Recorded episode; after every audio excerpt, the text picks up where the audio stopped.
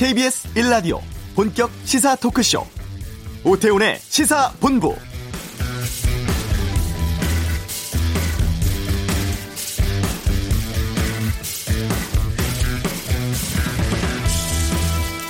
재난 현장에서 생명을 살리기 위해 소방관들은 평소에 화재 진압, 붕괴 사고 대비, 화생방 구조 등 많은 훈련을 반복합니다. 고된 종합 소방전수 훈련을 마치고 집으로 돌아온 이정열 소방관은 부인과 어린 자녀 둘을 두고 45세 나이에 갑자기 세상을 떠났죠. 문제는 화재 현장이 아니라는 이유 때문에 순직 처리가 되지 않았다는 겁니다. 저희 시사본부에서 지난해 6월 이와 관련해서 순직 처리에 대한 문제 제기를 했었는데 이번에 인사혁신처에서 이정열 소방관에 대해 순직, 특히 위험 직무 순직을 인정했습니다. 생명의 위협을 무릅쓰고 직무 수행하다 사망한 분에 대한 예우가 인정된 것 바람직한 일이고요. 또 그동안 마음고생 많으셨을 유가족과 동료 소방관들에게도 위로의 말씀을 전합니다. 오태훈의 시사본부 10주기를 맞는 용산 참사 사건의 진상규명이 좌초 위기에 놓여 있다고 합니다. 잠시 후 이슈에 살펴보겠습니다. 현재 정치 현안에 대한 비평과 전망, 정두원의 시사점에서 살펴보고 한 주간의 언론 보도 비평하는 와치독은 피해자 앞세우는 체육계 미투 보도, 언론사들의 단독 경쟁 등에 대한 다양한 의견 듣겠습니다. 2부 초대석 영원한 뽀시기 코미디언 이영식 씨 만납니다. KBS 라디오 오태훈의 시사본부 지금 시작합니다. 네, 이 시각 가장 핫하고 중요한 뉴스 방금 뉴스. 오늘은 서울신문의 이범수 기자와 함께하겠습니다. 어서 오십시오. 안녕하세요. 서울신문 이범수입니다. 예. 자, 하나씩 좀 짚어보겠습니다. 문재인 대통령이 수소경제 활성화 로드맵을 발표했어요. 네, 그렇습니다. 문재인 대통령이 전날 울산시를 방문해 수소경제 관련 연설을 하고 예. 산업통상자원부 장관으로부터 로드맵 보고를 들었습니다. 수소차와 연료전지 부문에서 2030년까지 세계 시장 점유율 1위를 달성하겠다는 게 주요 내용입니다. 네. 로드맵을 잠깐 살펴보면 현재 2,000대 미만인 수소차 누적 생산량을 오늘 2040년까지 620만 대로 늘리고요. 이를 위해 2025년까지 연 10만 대를 생산할 수 있는 체계를 갖추기로 했습니다. 당연히 충전소도 있어야겠죠. 예. 오는 2022년 310곳, 2040년에는 1200곳까지 늘리고 기존 LPG 충전소들 있지 않습니까? 예. 그곳을 수소 충전이 가능하도록 전환할 방침이라고 정부는 밝혔습니다. 그리고 하나가 더 있는데요. 네. 발전용 열, 연료전지 생산을 2040년 15기가와트까지 확대하기로 했습니다.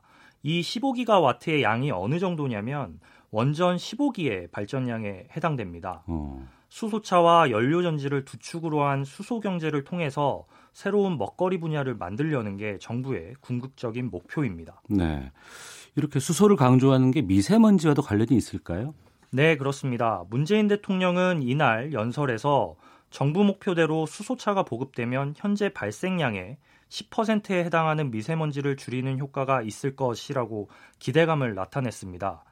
연설 전에는 시청에 마련된 수소경제 전시장에서 수소전기차를 보며 이게 주행하면서 미세먼지를 정화하는 기능은 있냐고 음. 관계자에게 질문을 던지기도 했는데요. 이런 문 대통령의 행보는 현재 문 대통령의 고민과 맞닿아 있습니다. 청와대 관계자는 문 대통령이 지난달 환경부 업무 보고 때 미세먼지 농도가 나쁨이 나오면 가슴이 철렁한다고 했을 정도로 이 문제를 풀 방법을 고민하고 있다고 밝히기도 했습니다. 네. 그런데 수소를 이용한다 그러면 좀 위험하지 않을까 걱정을 하시는 분들이 많이 계세요. 네, 흔히 그런 걱정들을 하시는데요. 답부터 드리면 아닙니다. 수소폭탄 때문에 그렇게 우려하시는 분들이 많지만 수소차에 쓰이는 수소와 수소폭탄에 사용되는 수소의 종류가 달라 큰 폭발이 일어나는 경우는 없다고 합니다. 수소차에 사용되는 수소는 일반적인 수소 분자이고요. 네. 수소차의 운전 온도도 70도 정도에 불과하다고 합니다. 반면 수소 폭탄에 쓰이는 수소는 중수소와 삼중수소인데 섭씨 1억 도씨 온도와 수천 기압의 압력이 순간적으로 작용해야 반응이 일어난다고 합니다. 네. 수소차를 운전하면서 내 차가 수소폭탄처럼 터지는 것 아니야? 라고 음. 걱정할 필요는 없습니다. 네.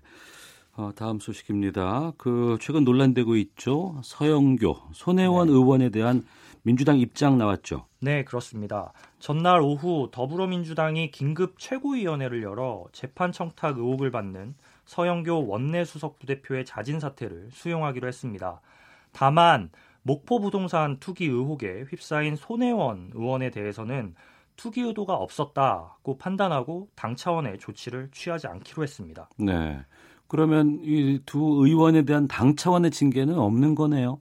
네, 사실상 그렇다고 봐야 할 것 같습니다. 이해식 더불어민주당 대변인이 긴급 최고위 이후 기자들과 나눈 문답을 보면 서 의원에 대해 애초에 징계를 하려고 했던 게 아니고 공소장에 적시된 사실만으로 어떤 혐의를 확증할 수는 없다.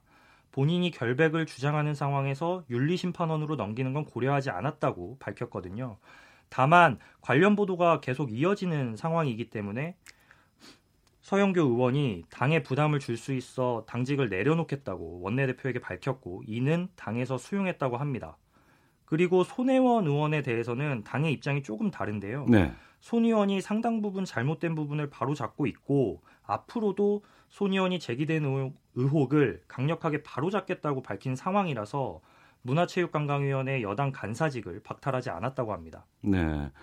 이 서영교 의원과 관련해서 국회 쪽에서 파견 판사 이것을 네. 축소 또 폐지해야 한다 이런 의견이 나오죠. 네, 그렇습니다. 현재 서영교 의원은 2015년 국회 파견 판사인 김모 씨에게 지인의 아들이 재판에서 선처를 받을 수 있게 해달라고 청탁을 했다는 의혹을 받고 있는데요. 네. 국회는 그동안 법원에서 판사 두명을 받아서 전문위원과 자문관으로 국회 상임위원회인 법제사법위원회에 배치를 해왔습니다. 이 중 전문위원회 임기가 다음 달 끝나는데요. 이 자리를 국회 내부 승진을 통해서 자체적으로 국회가 채우겠다는 겁니다. 다만 자문관은 여전히 국회에 남아있는 상황이라 로비 창구가 완전히 닫히지는 않았다. 이런 지적도 국회 안팎에서 제기가 됩니다. 네. 그리고 북한의 김영철 부위원장 워싱턴 도착했죠? 네, 그렇습니다. 김영철 북한 노동당 부위원장 겸 통일전선부장이 미국 동부 시간으로 17일 오후 6시 32분 2차 북미 정상회담과 비핵화 조율을 위해 워싱턴에 도착했습니다. 북한 관리가 미국의 심장 부인 워싱턴에 직항편으로 입국한 것은 김 부위원장이 처음인데요. 아, 지난번에도 뉴욕으로 갔지 워싱턴으로 안 갔었네요. 맞습니다. 뉴욕으로 네네. 와서 차편으로 이동을 한 적은 어. 있지만 직항편으로 입국한 것은 이번이 처음입니다. 김 부위원장은 마이크 폼페이오 국무장관과 이튿날인 18일 고위급 회담을 갖고 2차 북미 정상회담 일정과 의제를 최종 조율할 것으로 보입니다. 트럼프 대통령과의 면담도 예정돼 있는데요. 네. 트럼프 대통령은 이르면 18일 김 부위원장과의 면담이 끝난 뒤 제2차 북미 정상회담 개최 사실을 공식 음. 발표할 것으로 알려졌습니다. 네. 한 소식 더 보겠습니다. 최경환 전 기획재정부 장관 2심에서도 실형 나왔어요? 네, 그렇습니다. 국가정보원에서 1억 원의 뇌물을 받은 혐의로 기소된 기획재정부 장관 출신의 최경환 자유한국당 의원이 2심에서도 실형을 선고받았습니다. 서울 고등법원은 전날 최 의원에게 1심처럼 징역 5년의 실형을 선고했는데요. 네. 최 의원은 경제부총리 겸 기획재정부 장관이던 2014년 자신의 집무실에서 이현수 전 국정원 기조실장으로부터 국정원 특수활동비로 조성된 1억 원을 뇌물로 받은 혐의로 기소된 바 있습니다. 1심 재판부는 지난해 6월 징역 5년과 벌금 1억 5천만 원, 추징금 1억 원을 선고했고요. 2심 재판부 역시 최 의원이 국정원에서 받은 1억 원은 직무 관련성과 대가 관계가 인정되는 뇌물이라고 판단했습니다. 네. 이렇게 되면 의원직 박탈되는 거 아닐까요? 네, 대법원에서 이대로 형이 확정되면 의원직을 잃습니다. 현행법에 따르면 선출직 공무원은 형사 사건에서 금고 이상의 형을 받거나 공직선거법 정치자금법 위반 사건에서는 100만 원 이상 형을 받으면 당선 무효가 됩니다. 알겠습니다. 방금 뉴스 오늘 서울신문의 이범수 기자와 함께했습니다. 고맙습니다. 감사합니다. 자, 이어서 이 시각 교통 상황 살펴보겠습니다. 교통정보센터의 박소영 리포터입니다. 간선도로의 돌발 상황을 잘 살피셔야겠습니다. 서울 시내 올림픽대로 공항 쪽으로 여의 이교 부근에서 사고가 있었는데요. 이 처리 작업은 끝났지만 동작부터 정체가 여전합니다. 반대 방향으로는 한강대교 부근 4차로에서 작업을 하고 있어서 여의 하류부터 20분 넘게 걸리고 있고요. 이후로 반포에서 청담 사이로도 서행합니다. 서부간선도로 안양 쪽으로 정체가 심한데요. 고척교에서 광명교 사이 2차로를 막고 작업을 하고 있습니다. 여파로 성산부터 30분 넘게 걸리고 있고요. 고속도로에서는 서울 외곽순환고속도로 구리에서 판교 쪽으로 송파 부근에서 있었던 사고로 서안암부터 쭉 정체가 여전합니다. 구리에서 상일까지도 밀리고 있고 반대쪽으로 송파에서 서안암, 이후로 개항에서 송내까지 밀립니다. 서해안고속도로 서울 쪽으로는 서해대교 위 3차로에 화물차가 고장으로 서 있으니까요. 차로 변경에 주의하셔야겠습니다. KBS 교통정보센터였습니다.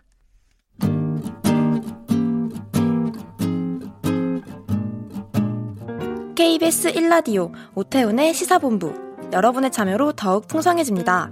방송에 참여하고 싶으신 분은 문자 9730번으로 의견 보내주세요. 애플리케이션 콩과 마이케이는 무료입니다. 많은 참여 부탁드려요.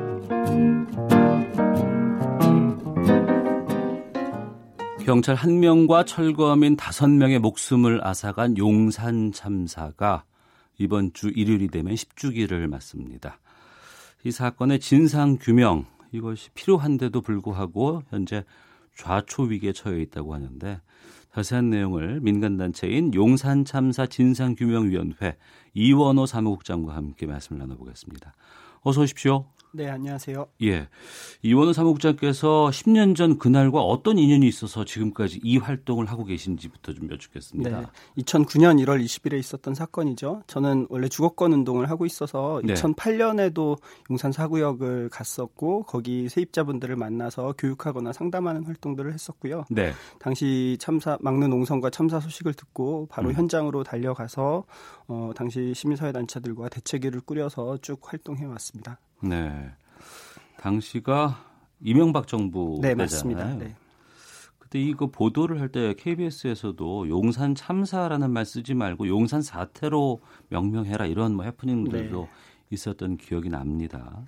당시에 왜 이렇게 정부 차원에서 용산 참사에 대한 통제가 강하게 작동했다고 보세요? 글쎄요, 뭐 바로 직전 해가 이명박 정권에서 출범한 첫 해였는데 그때 소위 한미 FTA 광우병 촛불 이라는 게 있었죠. 그 촛불이 굉장히 뜨거웠고 정권 차원에서는 굉장히 위협을 느꼈고 어 그것을 뭐 정권 차원에서는 한 언론사의 방송 보도 때문에 촉발된 일이다 이렇게 규정을 했던 것 같아요. 그래서 용산 참사가 발생하고도 어 나중에 밝혀졌지만 당시 강호순 연쇄 살인 사건이란 거를 적극적으로 홍보하고 활용해서 용산이 촛불로 확대되는 것을 막아라라고 하는 청와대발 홍보 지침이 있었는데 네. 어 그렇게 이제 언론 때문에 자기의 정권의 위협을 느낀다라고 음. 생각 했던 것 같고 그래서 바로 그 2009년 그 해에 흔히 언론학법도 통과되면서 네. 문제가 있었죠. 네. 예. 그런데 그 용산 참사라는 것에 대해서 정반대 의견도 있습니다. 네, 철거민들은 이권 때문에 그 곳곳에 있던 것이었고 오히려 경찰관의 억울한 죽음에 집중해야 한다. 공무집행에 숨진 고 김남은 경사가 훨씬 네. 안타깝다 이런 주장을 하는 분들도 계시거든요. 네 맞습니다. 그 사실 뭐 저희는 이 용산 참사가 이 잘못된 경찰 지휘부의 이 명령이나 국가 폭력에 의해서 저희 철거민들뿐만 아니라 경찰 김남은 경사님도 희생자 라고 생각을 하고 있습니다. 네. 어, 특히 용산 재판은 용산 관련된 재판은 여섯 명의 국민이 사망했는데 음. 한 명의 경찰이 왜 죽었고 누가 죽였냐만을 갖고 재판을 했지 다섯 네. 분의 시민에 대한 죽음에 대해서는 전혀 묻지 않았거든요. 어. 그 측면이 또 하나 있고 예. 이와 관련돼서 어, 경찰청 인권침해조사위원회가 작년에 꾸려져서 이 사건을 재조사했는데 네. 그 조사 결과도 당시 경찰 지휘부가 이 막루의 위험한 상황들을 음. 알고 있음에도 불구하고 안전 조치나 어, 작전 중단이나 변경 명령을 하지 않고 네. 특공대를 투입시켰다라는 어. 거고 이건 특히 이번에 밝혀진 바 로도 실제로 막내에 진입을 올라가는 특공대원이나 제대장 같은 경우는 사건 어, 투입되기 전에 음. 아 이건 연기해야 된다라는 요청을 했는데 거부당했고 네. 현장에 도착해서도 아 이거 이대로 하면 안 된다라고 지부에 요청했는데 거부당했고 음. 또 1차 화재와 2차 화재가 있었는데 1차로 진입하고 나온 특공대들이 아 이거는 위험하다라고 판단했는데 네. 밑에서 왜 빨리 안, 안 올라가냐 내가 네. 할까 이렇게 재촉을 했던 상황인 거죠. 어. 결국은 지휘부의 잘못된 판단과 명령에 의해서 예. 벌어진 참사고 그것으로 인해서 어, 시민 다섯 분과 경찰 한 분이 숨진 사건이고 그래서 이 조사위원회에서도 이 경찰 유가족과 철거민 유가족들에게 사과하라는 권고를 음. 내렸습니다. 그러니까 진압 방식에서도 아니면 현장에서의 여러 가지 명령 체계도 좀 불합리한 부분들이 네, 있었고 그렇죠. 주위의 소방 인력들도 잘 배치 안 됐고 막 그랬었죠. 네네 당시에 그 안전 확보가 전혀 안 됐다라는 게 주요한데요. 예. 뭐 영상 관련돼서도 서도 나오지만 당시에 이제 불이 붙고 있는 망루에 물대포 물포를 쏘는 장면에서 이게 사실은 화학 소방이 지원돼야 되는데 어. 당시에 화학 소방차도 한 대도 배치가 되지 않았거든요. 예. 당시 유리물질에 대한 경찰 정보가 있었음에도 불구하고 화학 소방차 배치도 없었고 음. 또 건물 고공농성인데 안전 매트리스조차도 제대로 갖춰지지 않았던 네. 진압이었다. 그래서 경찰 조사위원회에서도 표현하시기를 음. 조기 진압을 위해서 안전을 희생시킨 참사다 이렇게 표현을 하셨습니다. 네. 자, 용산 참사 진상규명위원회 이원호 사무국장과 함께 용산 참사 10주기에 대해서 좀 살펴보고 있습니다.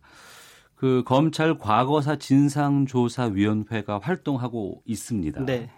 그리고 이 사건을 담당하는 개별 조사팀이 있는 것으로 알고 있는데 네, 3팀으로 있습니다. 예. 그 3팀이 용산 참사 관련한 진상 조사 활동을 하면서 기한이 올해 3월까지라면서요. 네, 원래 작년 연말까지였는데 네. 기한이 네. 연장돼서 3월까지로 연장됐습니다. 그럼 지금 이 용산 참사를 담당하고 있는 검찰 과거사 진상조사위원회 3팀은 어떻게 활동하고 있어요? 아, 사실상 활동이 중단된 상태입니다. 왜죠? 아, 이게 용산 같은 용산 조사팀이 총 여섯 그러니까 검사 두명과 민간 조사 관 4명, 네. 그다음에 수, 검찰 수사관 1명 이렇게 7명으로 구성되어 있는데 네.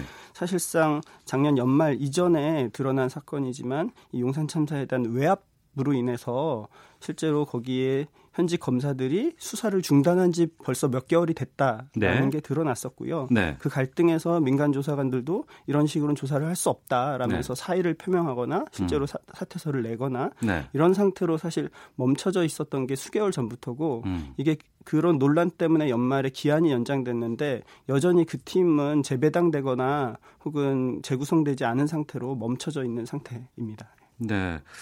지금 검사 쪽에 외압이라고 말씀해 주셨지 네, 예. 않습니까? 이건 뭐 실체가 드러난 게 있습니까? 어, 실제로 그 검찰 조사단에 계신 분이 작년 연말에 기자회견을 통해서 외압 네. 상황들을 밝히고 음. 그때는 이제 그게 어떤 사건이다라고 네. 밝히진 않으셨는데 예. 저희가 어, 제보들과 그 후 이제 언론 보도를 보면 음. 당시에 이제 용산 참사 당시 검찰 수사본부가 대규모로 꾸려졌습니다. 참사 당시에 네네 그때 어, 검찰로는 19명 그다음에 검찰 수사관 수십 명이 구성되었는데 네. 이게 이제 10년이 지났잖아요. 네네. 그러다 보니까 현직에 남아 있는 검사들은 대부분 대부분 고위직 검사고 음. 현직을 퇴직한 검사들도 퇴직한 지 얼마 안 된 전관 변호사들인 거죠. 네. 그래서 이 사건을 재조사하는 것 자체에 대해서 어. 문제를 삼았고 어, 조사단에 사실은 어떻게 보면 한참 후배 검사들이 이 조사를 하고 있는데 예. 거기에 드러난 것만으로는 10여 차례 문건으로 이 이거를 재조사하는 것에 대해서 어. 어 문제 삼고 뭐 향후 민영 사상에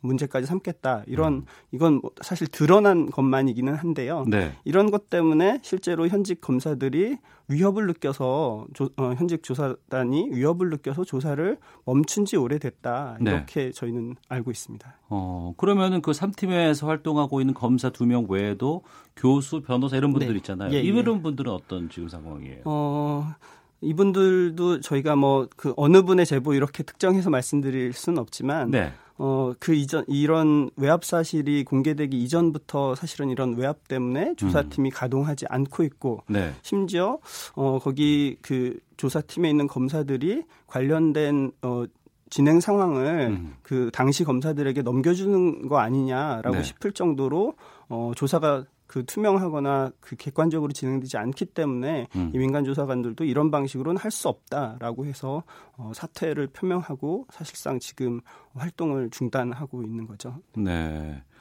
그 검찰 과거사 진상조사위원회 조사위원장이 이제 김갑배 위원장인데 네.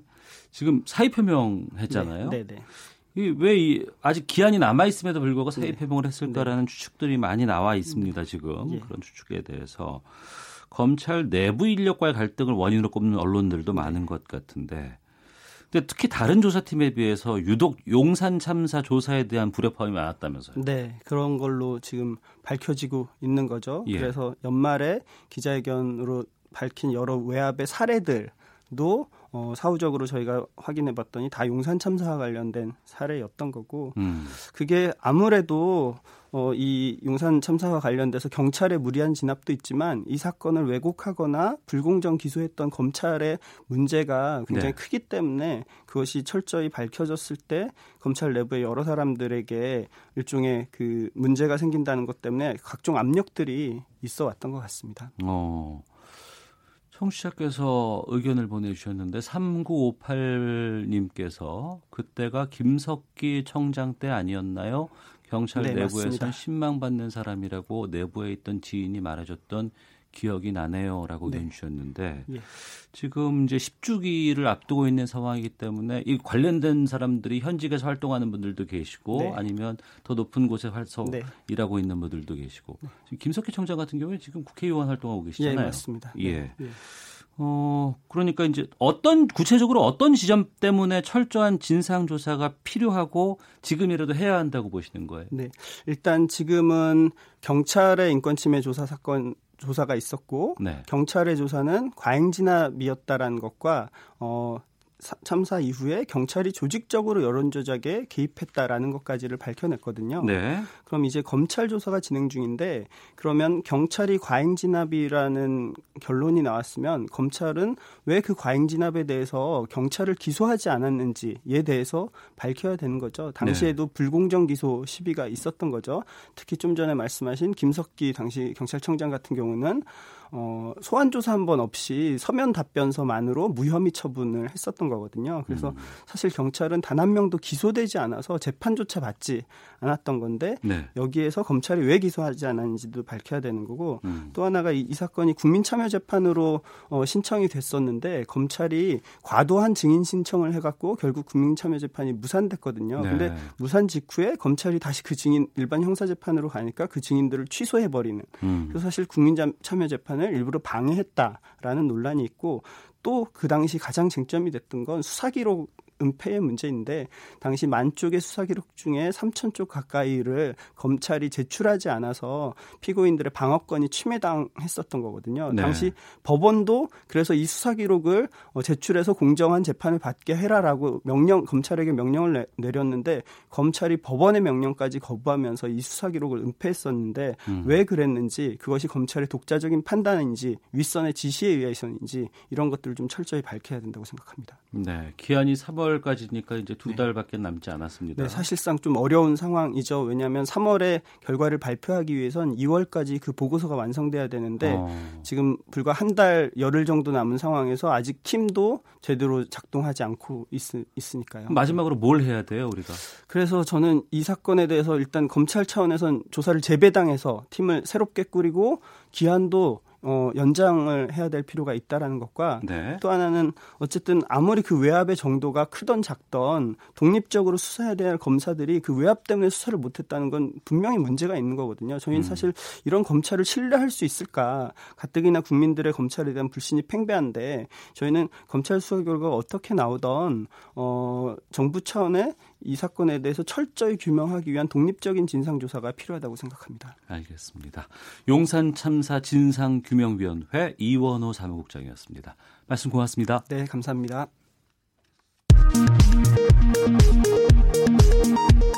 헤드라인 뉴스입니다. 2차 북미 정상회담 준비를 위해 워싱턴에 도착한 김영철 북한 노동당 부위원장은 폼페이오 미 국무장관과의 회담 이후 트럼프 대통령도 만날 것으로 보이며 이르면 내일 2차 북미 정상회담 일정이 확정 발표될 가능성도 나오고 있습니다.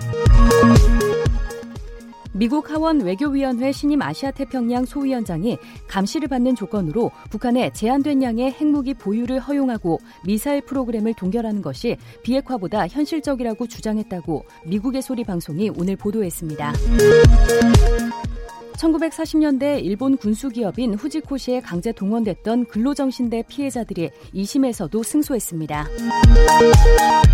지난해 자동차 산업은 생산과 수출이 3년 연속 감소한 반면 내수 판매는 소폭의 회복세를 보인 것으로 나타났습니다. 한국 조선사들이 새해 들어 원유 운반선 수주 행진을 이어가고 있습니다. 대우조선해양은 오늘 오만 국영 해운 회사인 OSC로부터 초대형 원유 운반선 두 척을 수주했다고 밝혔습니다. 어린이용 음료에서 곰팡이가 발견돼 논란을 일으킨 남양유업이 해당 제품의 판매를 중단했습니다. 지금까지 라디오 정보센터 조진주였습니다.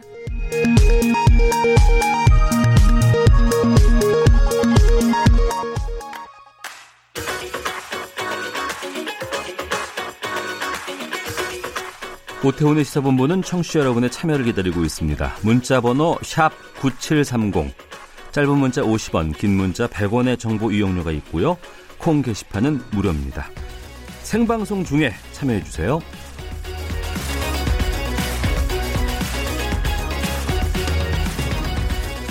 네, 오태훈의 시사본부 듣고 계신 지금 시각 12시 35분 지났습니다. 어, 앞서서 서울신문 어, 기자와 함께 방금 뉴스에서 김영철 북한 부위원장 워싱턴 도착했다는 어, 이야기를 전해드렸는데요. 아마도 내일 트럼프 대통령을 만나서 친서를 전달할 것으로 지금 확인이 되고 있습니다.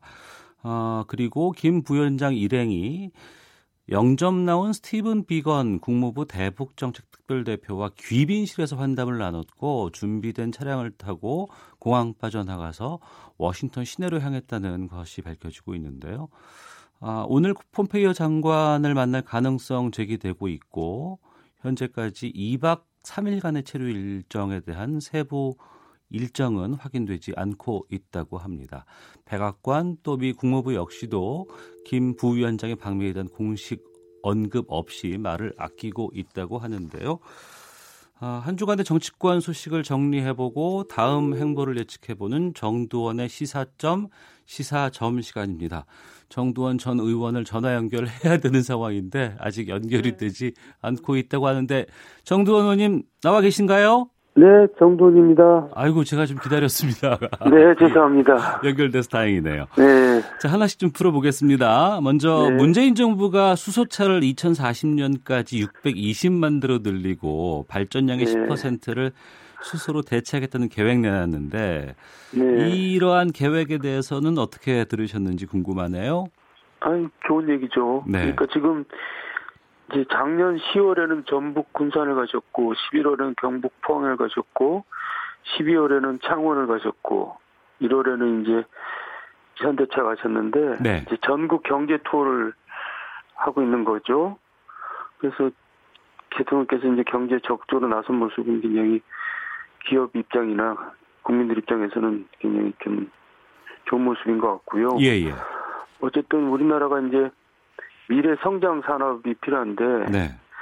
정부에서는 이제 전략 투자 산업으로 수소 경제하고 AI, 빅데이터, 공유 경제 뭐 이렇게 내놨잖아요. 네, 네.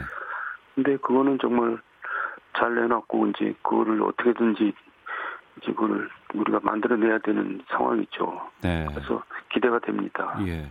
정부 계획 잘 진행되기 위해서는 보시기에 어떤 부분들이 뒤에서 받침이 돼야 된다고 생각하세요? 근데 수소 경제 그러니까 아직 잘 몰라요. 예. 그래서 이제 수소 경제가 뭔지에 대해서 좀 정부 차원에서 홍보도 많이 해야 될 테고요. 예. 이 관련 R&D 투자도 이제 많이 이루어져야 되고 음. 또 관련 규제 완화도 많이 이루어지고 그래야 되지 않겠어요? 예. 그러니까 이제 국회에서도 이제 관심을 가지고 협조를 해야 되겠죠. 네. 자유한국당 쪽 얘기 좀 나눠보겠습니다. 네. 황교안 전 총리가 입당하면서 이제 후폭풍 거세게 불고 있기도 하고 네. 내부에서 개파 갈등 수진 보인다고 하는데 친황 논란까지 나온다면서요? 뭐 좀 과장된 것 같아요. 아직 뭐 개파 갈등 그런 거는 아직 뭐지 보이는 것 같지는 않고요. 예. 그동안에 이제 김병준 비대위가 어느 정도 성과를 거둔 게 당이 이제 좀 조용해졌고 사실 개파라는 게 보수가 있을 때 개파가 있는 거잖아요. 예, 예. 보수들이 없는데 무슨 개파가 있겠어요? 음. 근데 황교안 전 총리가 보수가 될 건지는 미지수고 이제 여기 자유한국당 의원들이나 당직자들이 지켜보고 있는 거죠. 네. 근데 그거는 아직 좀 시기상조인 것 같습니다. 뭐 예. 친황 이런 얘기는 이제 나경원 원내대표 얘기를 해서 이제 좀 논란이 되는 것 같은데 예. 좀 그런 얘기 자체가 불필요한 것 같아요. 그런 얘기를 꺼내니까 괜히 논란이 되고 그러는 거 아니겠어요? 어. 기존에 이제 친박, 비박, 뭐 잔류파, 복당파 이런 구도였지 않습니까? 네. 어, 황교안 전 총리가 입당을 하고 나서 그러한 역학 구도가 좀 바뀔 가능성도 있을까요? 아니 이미 바뀌었다 이거죠. 어. 이미 이제 자유한국당에서는 개파가 이제 없어지는 것 같고, 예. 그 개파라는 게 공천권을 둘러싼 이제 그 이합 집산이거든요. 네네. 근데 지금 이제 이번 전당대회에서 누가 대표가 되는지가 이제 공천권을 좌우하는 건데 네. 아직 그게 명확하게 지금 누가 될지 사실 저도 잘 모르거든요. 예, 예. 예. 근데 의원들이 이제 눈치를 보는 겁니다. 어. 그러니까 아직 저 친박, 비박, 뭐 잔류파, 복당파 이런 거는 이제 좀 희미해졌고 네. 전당대를 통해서 이제 대표가 된 사람을 주류 그리고 나머지 비주류 이제 이런 식으로 이제 다시 또 갈라지겠죠. 네.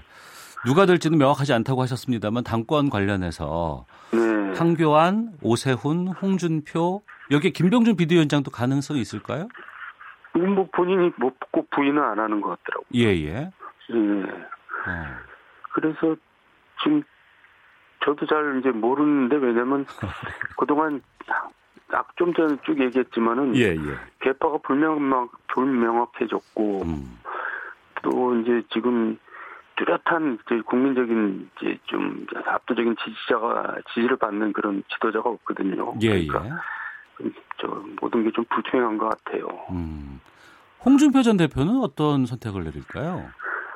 이제 본인이 조사를 해보겠죠. 예. 그래서 본인이 어 이건 가능성이 높다라고 한, 판단되면 나올 테고 예. 아니면 이제 괜히 스타일만 구기니까 이제 다음을 볼 텐데 아직 본인도 지금 정하지 못하고 있을 것 같은데요. 어. 황교안 전 총리의 그 이러한 바람이나 움직임들 어느 정도의 확장성이 있을지 예측하신다면요? 저는 별로 확장성이 없다고 보고 계속 얘기를 하는데 예, 예. 황교안 전 총리 알다시피 박근혜 전 대통령 시절에 이제 총리를 지낸 분인데 예. 그때가 이제 국정농단 사태 한 가운데 있었고 탄핵에 한 와중에 있었잖아요. 네. 근데 총리라는 분은 거기서 책임을 져야 될 분이거든요. 네네. 네. 근데 책임은커녕 이제 지도자가 되겠다 나와서는 건 좀 살이 안 맞는 것 같고 저 음. 개인적인 의견입니다만. 네. 그래서 이제 예를 들어서 뭐 중도층이랄까 또 이제 합리적인 보수층이랄까 거기에 대해서는 황교안 총리에 대해서 부정적이죠. 그러니까 어. 확장성이 없는 거죠. 예. 그리고 지도자는 모름지기 이제 스스로 커야 되는데 이분은 스스로 커본 적이 없고 다 임명받아 온 꽃길을 걸어온 사람이거든요. 네네. 그 저는 거품이 많이 껴있다고 생각해요. 예. 제2의 반기문 전 유엔 총장이다 뭐 이런 얘기와도 상통. 예. 예, 박영욱 총장도 알다시피 얼마나 뭐이 네임밸류 때문에 네. 이제 거의 뭐 1위 주자로 계속 가, 갔었는데 한때는 네. 이제 결국 본인이 이제 그 내공이 없으니까 음. 콘텐츠가 없으니까 그리고 스스로 커왔다는 그런 저 그거 그거야말로 국민적인 이제 이제 뭐라 그럴까 여망이랄까 그런 걸 담을 수 있는 그릇이 못 되는 거거든요. 네. 근데 황 총리가 뭐 그런 그릇이 되는지 뭐 여태까지 시험 때 올라서 본 적이 없거든요. 네, 그러니까 네. 금방 꺼질 수 있다 이거죠. 알겠습니다. 민주당 쪽 가보겠습니다. 네. 손혜원 서영교 의원 관련해서 민주당 긴급 최고위 열었고 손 의원은 판단 유보, 어, 서영교 네. 의원은 본인이 사, 어, 수석부 대표 사퇴하는 선에서 마무리를 지었습니다. 이건 어떻게 보세요? 이 문제는 이제 민주당 입장에서 고약한 건데요. 그러니까 예. 이두 분에 대해서 문제가 있다 해도 사실 민주당으로서는 곤혹스러운 거고 네.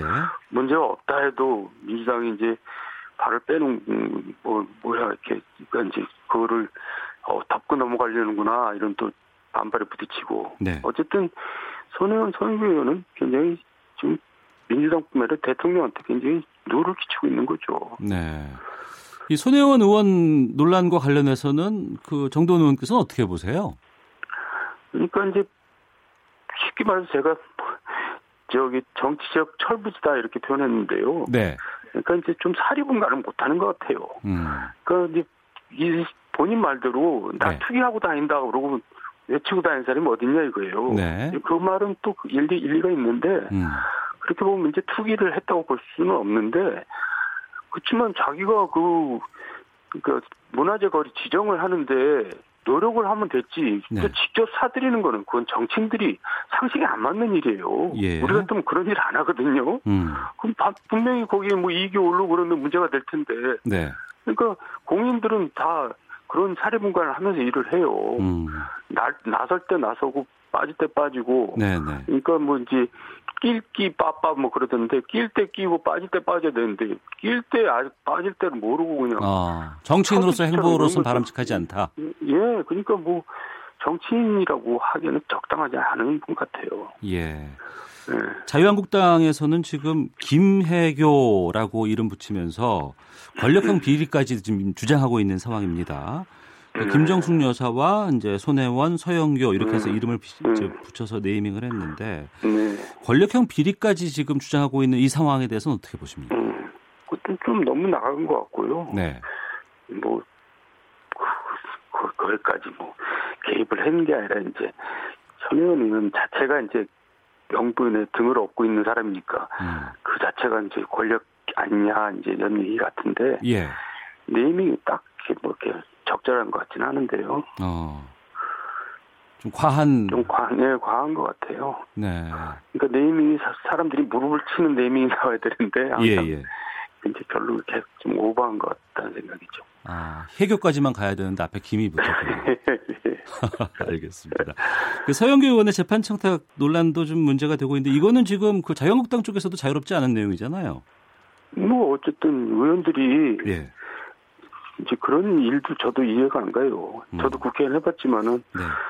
뭐 그런 민원도 들어오거든요. 음. 근데 그거를 거기 국회에 나와 있는 판사가 뭐 있다는 건 알았지만 판사를 불러다가 그걸 부탁을 한다는 거는 좀 상상하기 힘든 일이죠. 그러니까 알겠습니다. 그러니까 이것도 부적절한 행위죠. 네, 알겠습니다. 정도원의 시사점 네. 시사점 여기서 마치도록 하겠습니다. 말씀 고맙습니다. 네, 감사합니다. 예. 잠시 후 2부 아치도 코너에서는 체육계 미투를 대하는 언론의 태도 다뤄보도록 하겠습니다. 시사본부 초대석 사라져가는 코미디 프로그램을 지키기 위해서 1인 시위까지 나서는 뽀시기 개그맨 이용식 씨와 함께 말씀 나눠보겠습니다. 뉴스 들으시고 잠시 후 2부에 뵙겠습니다.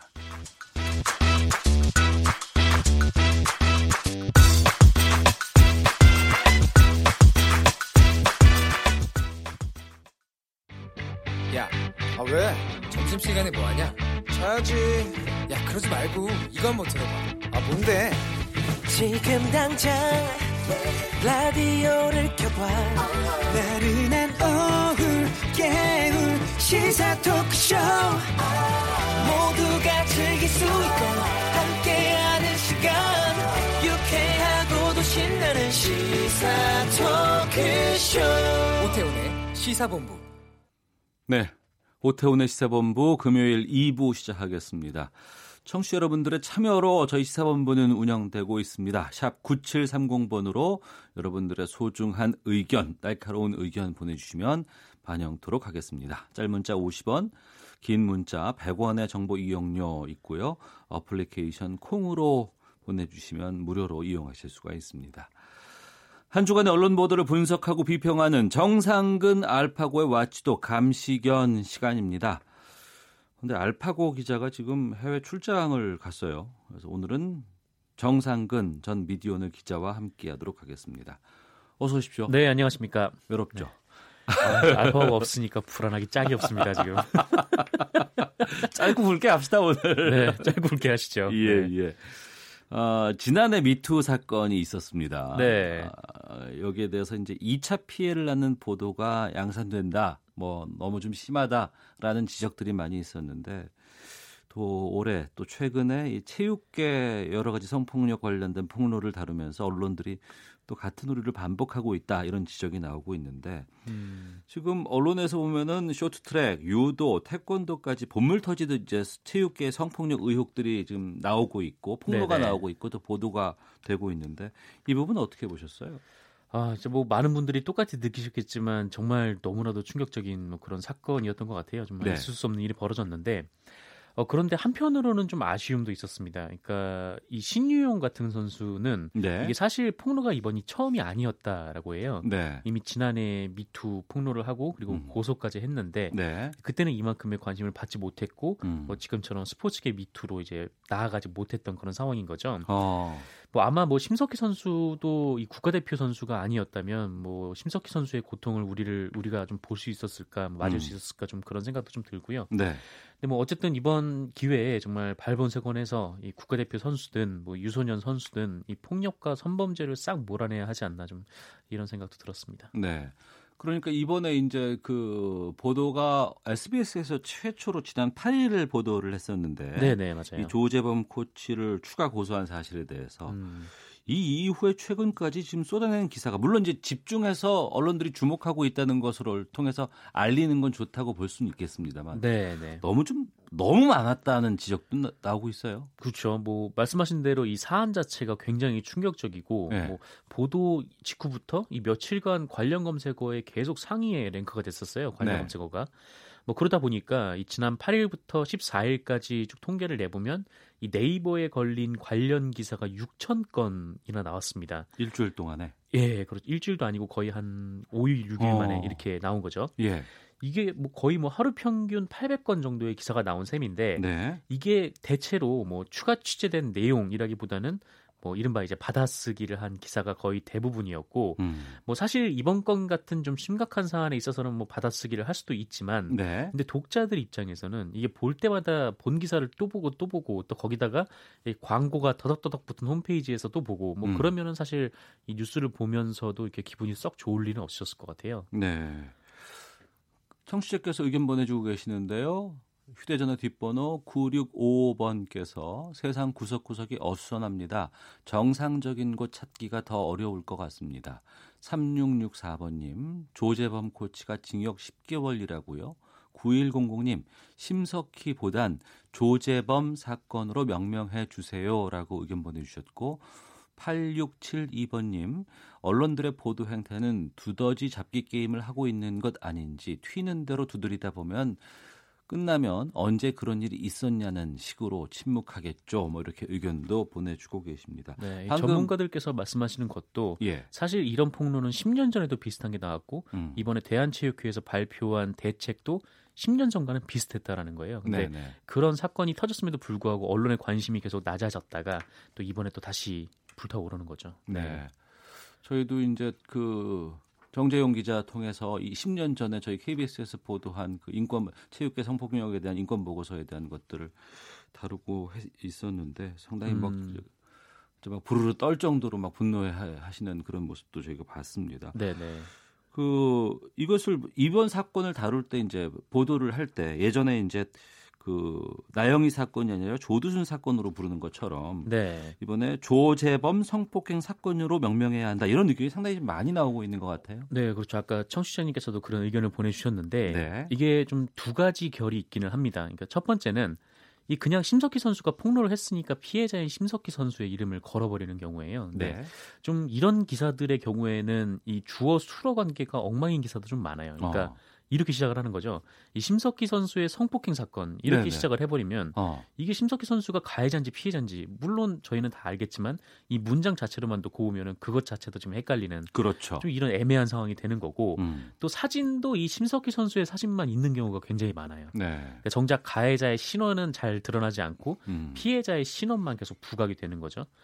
그러니까 물론 뭐 저는 이런 성범죄 피해를 당한 분들이 뭐 피해자로서의 정체성을 갖고 뭐 가해자가 응징되는 사회를 만들어야 한다고 생각을 합니다만 네. 사실 아직 우리나라의 좀 사회적 상황을 보면은 이 성폭행 피해자가 겪어야 하는 고통이 만만치가 않은 게 현실이거든요. 그래서 음. 그래서 가급적 뭐 이런 비난 그리고 고통은 가해자가 감내를 하도록 네. 피해자가 감, 감당하지 않도록 피해자를 음. 보호하고 가해자를 내서야 한다. 뭐 이런 차원에서 이 심석희 선수의 이름이 아닌 조재범 씨의 이름을 붙이자. 네. 뭐 이런 주장이 있는 거고. 그 그런데 좀 다른 맥락에서 예. 이 심석희 선수 관련된 건은 이 심석희 사건으로 부르자는 얘기도 있기는 합니다. 어. 요거는 무슨 얘기냐면 이 심석희 선수가 낸 용기로 이 사건이 체육계 전반의 문제로 번졌다라는 거예요. 그렇죠. 네, 네. 그래서 이런 일이 없어야겠습니다만, 근데 심석희 선수가 폭로를 함으로써 음. 뭐 기존의 피해자들에게 힘을 주고 이런 일을 앞으로 미연에 방지하게 되는 좀 중대한 역할을 심석희 선수가 한 것이다. 네. 그렇기 때문에 좀 가해자와 부조리한 사회 시선에 싸우고 이긴 사람으로서 음. 그런 사건을 기억하자라는 의미에서 심석희 사건이라고 부르자라고 하는 분들도 있긴 합니다만 네. 그래도 저는 그게 옳은 방향은 아닌 것 같다는 생각이 들어요. 그러니까 네.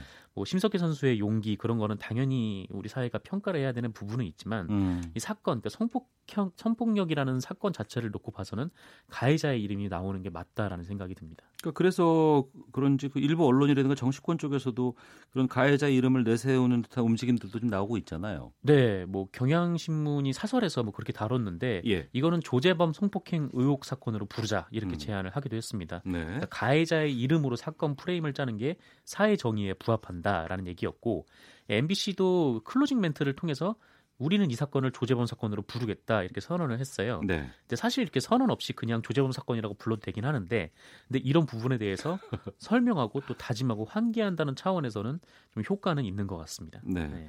그런데 이번 보도를 이렇게 좀 살펴보다 보니까 좀 과하다 이런 것까지 해야 되나라는 네. 부분들이 있는데 뭐 조재범의 관상까지 분석을 했어요 언론에서. 맞아요. 네 이게 어느 사건이든 계속 이런 식으로 본질과 전혀 다른 맥락의 보도가 쏟아지는 거는 뭐 우리나라에서만 볼 수 있는 일이긴 한 것 같은데. 네.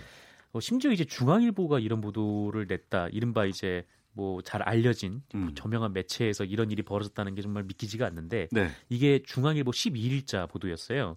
이게 관상학자를 데려다가 이 조재범이 순박한 인상을 지녔다. 뭐 이렇게 보도를 한 겁니다. 그래서 이거 보면서 뭐 어쩌라고라는 생각이 좀 들기도 했었는데 네. 그러니까 뭐 인상이 순박하면 뭐 성범죄가 사라지는 건 아니지 않습니까? 또 음. 게다가 또 과학적으로 검증되지 않은 관상학을 근거로 이 피해자에게 2차 피해를 주는 것과 다름없는 좀 그런 보도였는데 네. 뭐 심석희 선수가 뭐 평생의 고통을 얻었다느니 뭐 50세를 넘겨도 뭐 가슴을 옥죄는 아픔으로 남는다느니 어. 뭐하러 이런 기사를 냈는지 좀 이해를 못 하겠더라고요. 예. 근데 뭐 중앙일보의 이런 기사뿐만 아니라 지금 뭐 그야말로 이제 이 전 유도 선수 신유용 씨 폭로를 두고도 예. 이른바 이제 낚시성 그리고 굉장히 좀 부적절한 제목을 사용하는 보도들이 굉장히 좀 많았는데 어. 뭐 국민일보라든지 뭐 중앙일보, 서울경제, 뭐 연합뉴스 이런 곳에서 정말 많은 매체가 이 신유영 씨 폭로 이후에 신유영 씨 SNS를 가가지고 네. 본인의 허락도 없이 그 사진을 퍼오는 거죠. 어. 퍼와가지고 싫고 뭐뭐 뭐 알고 보니 뭐 신유영이 예전에 뭐 이런 암시를 했었더라 뭐 이런 식으로 보도를 낸다든지 그 당사자에 대한 취재 없이요. 예. 뭐 그런 것도 있었고 또 선정적 보도도 굉장히 많았습니다. 뭐 음. 뭐 글로벌 이코노믹이라는 매체는 뭐 매트리스로 올라오라고 한 후 성폭행 뭐 이런 제목을 쓰기도 했고 네. 이 국제신문 같은 경우에는 뭐 유도 코치가 성폭행 후 뭐 산부인과 가봐라 뭐 이런 말 듣기도 그러니까 뭐 어쨌든 성폭력, 굳이 제목으로 네. 안 뽑아도 될 내용들을 맞아요. 자극적으로 네. 뽑는 것들 굉장히 좀 자극적인 제목들이 많았어요. 알겠습니다. 여기에 대해서 알파고 기자가 있었다면 무슨 얘기를 했었을까 정말 궁금하기도 하고 네, 좀 이게 등신대라도 좀 세워놓으면 안 됩니까? 많이 화냈을 것 같아서 네. 생각이 좀 나네요. 정상근 전 미디어는 기자와 함께하고 있습니다. 한 주간의 미디어 비평 와치도 다음 주제로 가보겠습니다. 이것도 좀 화가 나는 소식인데 국내 3대 동물권 단체로 꼽히는 케어의 박소연 대표가 유기견 등을 안락사했다는 의혹이 일파만파 커지고 있습니다. 이거 좀 정리 좀 해주세요. 네, 이게 첫 번째로 제기됐던 의혹은 유기견 수백 마리를 안락사시켰다라는 겁니다. 그러니까 네.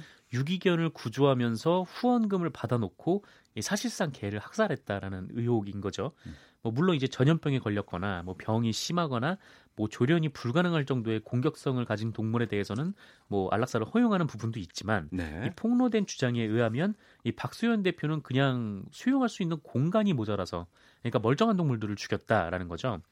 어 그리고 뒤에 따라오는 의혹들도 있는데 뭐 동물학대 의혹이 있는 사람을 뭐 안락사 전담 수의사로 고용했다. 뭐 이런 의혹도 있고 문제가 없는 개를 학대한 것처럼 홍보를 해서 모금 활동에 활용했다라는 네. 의혹도 있고요. 음. 또 후원금으로 동물 보호소 부지를 매입을 했는데 그 알고 보니까 박수현 대표 개인 명의로 이 등록을 했다. 뭐 이런 의혹도 나왔습니다. 예.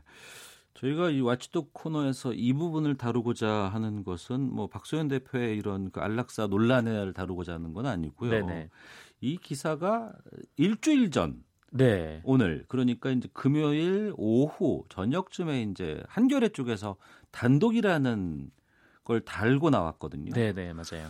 근데 거의 비슷한 시각에 다른 곳에서도 지금 단독자가 계속 붙어서 보도가 되고 있었어요. 매체마다. 네, 뭐 말씀하신 대로 한겨레가 뭐 11일 저녁에 네. 온라인에서 단독을 달아서 보도를 했고 이 비슷한 시각에 이 진실 탐사 그룹 셜록 매체 이 홈페이지에 기사가 비슷한 게 올라왔습니다. 그리고 네. 20여 분 뒤에 뉴스타파에서 관련 보도를 했고요. 네. 1시간여 뒤에는 SBS가 단독을 달아서 관련 내용을 보도를 했어요. 어. 근데 거의 뭐 동시간대로 나온 건데 요거는 뭐 미리 준비를 다 하고 그날 동시에 맞춰서 냈다라고 봐도 좀 무방할 정도로 네, 같이 나온 거죠. 근데 여기서 한겨레하고 SBS는 단독을 달았고 네. 이 셜록하고 뉴스타파는 단독을 달지 않았습니다.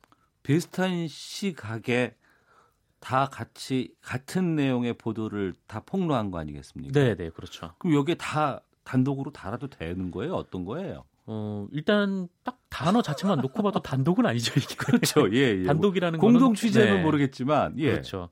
이게 사실 공동 취재는 아닌 것 같더라고요. 네. 그러니까 뭐 공동 취재라고 하면 이 공동 취재자를 붙여야 되는데 어, 그런데 이 보도 같은 경우에는 뭐 언론에 나온 얘기를 보면 뭐 각자 똑같은 제보자한테 제보를 받았고 각자 취재를 해왔다라고 하더라고요. 네. 어, 그런데 이 시점이 비슷하게 맞춰진 이유는 음. 이 제보자가 그 시점으로 해달라 이렇게 언론에 부탁을 한 모양이에요. 그러니까 우리가 흔히 말하는 제보자가 엠바고를 걸은 거군요. 네, 그렇죠. 어. 이제 엠바고를 걸었던 셈이죠. 예. 어 그리고 이제 뉴스타파 쪽 주장에 의하면 이 언론들끼리 상의를 해서 음. 같은 시간에 기사를 내자, 비슷한 네. 시간에 기사를 내자 이렇게 음. 공유를 했다라고 합니다.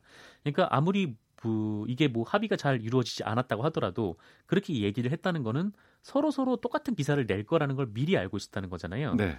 어 그런데 왜 거기서 단독을 붙였는지가 사실 좀 이해하기가 좀 어렵더라고요. 음. 그래서 뭐 단독을 붙일 때는 뭐 말 그대로 뭐 한 매체가 취재를 해서 세상에 그 소식을 처음 알렸을 때뭐 네. 뭐 단독 뭐 특종 이렇게 붙이는데 사실 공동 취재를 했다고 하면 그 자체로도 단독은 될 수가 없거든요. 음. 이게 단어의 뜻과는 전혀 상관이 없는 거니까요. 예. 근데 정말 요즘 같은 경우에는 우리 언론들이 이 포털에서 국민분들이 많이 이제 뉴스를 소비하다 보니까 그렇죠. 이게 딱 한눈에 이제 제목과 내용이 쭉 보이는 게 아니라 제목만 보이고 네. 제목을 클릭해야 내용이 쭉 보이는 거예요. 서 그래 그래요, 맞아요. 네. 네. 가장 많이 손님을 끌 수 있는, 그러니까 독자를 끌 수 있는 방법이 앞에 단독, 예, 단독을 달고 뭐 특종, 어.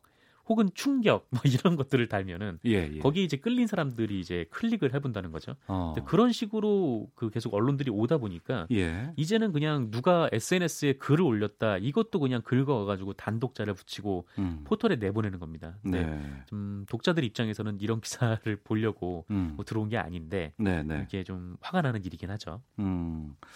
글쎄요. 단독이라는 것이 주는 의미 아니면 그 단어 때문에 이런 것들 속보 경쟁이라든가 뭐 집중도를 높이기 위해서 시도하는 언론의 태도도 문제지만 네. 단독 자체를 위해서 또 활동할 수 있는 것들에 대한 폄하가 될 수도 있는 부분들도 분명히 있지 않겠습니까? 네, 뭐 진정한 의미의 단독, 진짜 특종이 이 단독에 클릭을 하던 사람들의 그런 경험들로 인해서 음. 잘 이제 클릭이 되지 않는 좀 그런 경우도 있고 네. 역효과도 나고 있죠. 알겠습니다.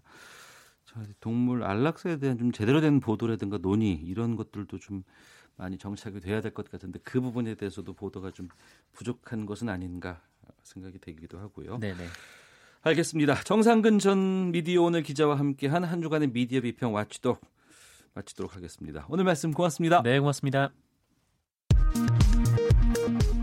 헤드라인 뉴스입니다. 사법행정권 남용 의혹을 수사 중인 검찰이 어제 양승태 전 대법원장에 대한 검찰 조사를 마무리했습니다. 검찰은 이르면 오늘 양 전 원장에 대해 구속영장을 청구할 계획입니다. 안규배 국회 국방위원장이 일본 해상 초계기 사건에 대해 우방국 함정에 대한 저공 위협 비행의 재발 방지를 약속하고 사과하라고 촉구했습니다. 서울시 공무원 간첩 사건 당시 증거 조작에 가담한 혐의로 재판에 넘겨진 전 국가정보원 대공수사국장이 1심에서 실형을 선고받았습니다. 베트남 정부가 김정은 북한 국무위원장의 베트남 국빈 방문을 준비하고 있다고 로이터 통신이 보도했습니다. 국회 보건복지위원회는 오늘 복지부 현안 보고를 받고 국민연금 개편안에 대한 첫 논의를 시작했습니다. 지금까지 라디오 정보센터 조진주였습니다. 이어서 기상청의 강혜종 씨입니다. 네, 먼저 미세먼지 정보입니다. 현재 충청도와 전북 등 일부 서쪽 지역의 미세먼지 농도 나쁨 단계 보이고 있고요. 초미세먼지 농도 역시 충청 이남 지역으로 높은 곳이 많습니다. 오늘 오후부터 중국발 스모그가 유입돼 서울을 비롯한 그 밖의 지역은 밤부터 공기가 탁해져서 주말 동안에도 대기가 혼탁하다는 것 염두에 두셔야겠습니다. 오늘 전국이 대체로 맑겠고 내일은 점차 흐려지겠습니다. 전남과 제주에는 밤에 비가 내리겠는데요. 중부지방도 오후부터 빗방울 떨어지거나 눈이 날릴 수 있겠습니다. 오늘 낮 기온 서울 5도, 대구 9도 등 4도에서 11도로 예년 기온을 웃돌겠고 일교차가 오늘도 크겠습니다. 당분간 이렇게 온화한 낮이 지속되다가 모레부터 해안 위주로 강풍이 불면서 모레 낮부터 추워질 것으로 전망됩니다. 대기가 매우 건조합니다. 화재 예방에 신경 쓰셔야겠습니다. 지금 서울의 기온은 3.2도, 습도는 20%입니다. 날씨였고요. 다음은 이 시각 교통 상황입니다. KBS 교통정보센터의 박소영 씨입니다. 오늘 오전부터 서부간선도로 안양 쪽으로 이동하기가 힘든데요. 고척교에서 광명교 사이 2차로를 막고 작업을 하고 있습니다. 여파로 성산부터 20분 넘게 걸리고 있고요. 반대 서울 쪽으로는 금천 부근과 고척교에서 목동교 사이로 밀리고 있습니다. 강 동쪽으로 이동하는데 강변북로 교통량이 많습니다. 가양에서 반포까지 30분 정도 걸리고 있고 올림픽대로는 반포에서 성수 사이로 서행합니다. 동부간선도로는 노원교에서 월계 1교까지 성수 분기점 쪽으로 정체가 이어지고 있고요. 고속도로 전체적으로 차량 흐름이 좋습니다. 다만 서울 외곽순환고속도로 판교에서 구리 쪽으로 성남요금소 하이패스 차로에서 1차로를 막고 작업을 하고 있는데요.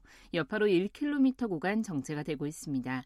송파에서 서하남까지 밀리고 있고요. 반대 일산에서 판교 쪽 장수에서 송내까지 정체입니다. KBS 교통정보센터였습니다.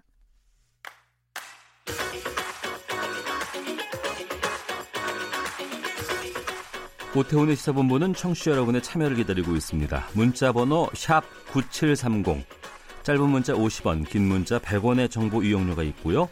콩 게시판은 무료입니다. 생방송 중에 참여해 주세요.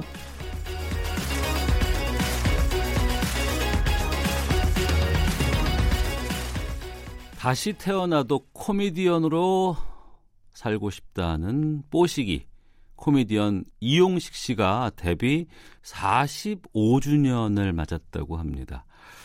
공개 코미디 프로그램을 지켜야 한다는 소신으로 후배들의 울타리가 되어주고도 있는데요. 코미디언 이용식 씨가 생각하는 웃음에 대한 이야기 오늘 시사본부 초대석에서 말씀을 좀 나눠보겠습니다. 자리하셨습니다. 어서 오십시오. 아까 왔습니다. 네. 여러분 안녕하세요. 뽀식이 이용식입니다. 반갑습니다.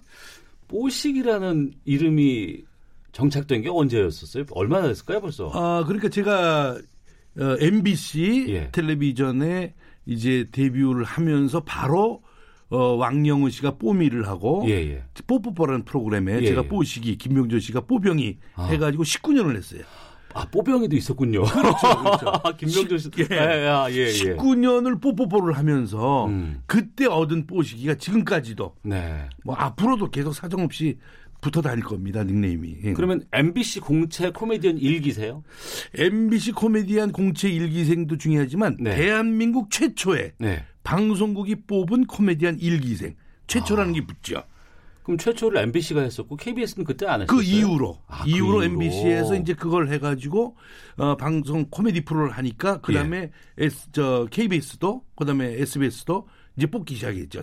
탤런트처럼. 예. 음. 방송국 공채라고 하면은 이제 다 공고를 미리 내고. 그렇죠. 신문에 내고. 예. 그래서 내고. 경쟁하면서 사람들 뽑는 거 아니에요? 어, 그렇죠. 당신은 어떻게 됐어요? 그때 11명이 뽑혔어요. 예, 예. 74년도에. 예. 11명이 뽑혔는데 그 앞에 이화여고 운동장에 어. 1,400명이 왔죠. 예. 근데 이제 거기서 재미있는 건 이건 팩트입니다. 예. 그 유명하신 분 계시죠. 홍준표 전 대표님. 예, 예. 예. 그분이 이용식 씨랑 김병준 씨랑 한마디면 코미디언 동기가 될 뻔했다. 어. 이 말씀을 하시고 저한테도 하시고 신문에도 난 적이 있어요. 그분도 원서를 냈던 거예요. 그럼 홍준표 전 대표가 음. 이 공채 MBC 코미디언 일기 지망을 했었다고요? 그렇죠. 지망을 했었죠. 원서를 냈는데 어. 에, 그분 말씀으로는 시험을 못 보러 갔다. 예. 시험만큼은 어. 고향에 무슨 일이 있어가지고. 예.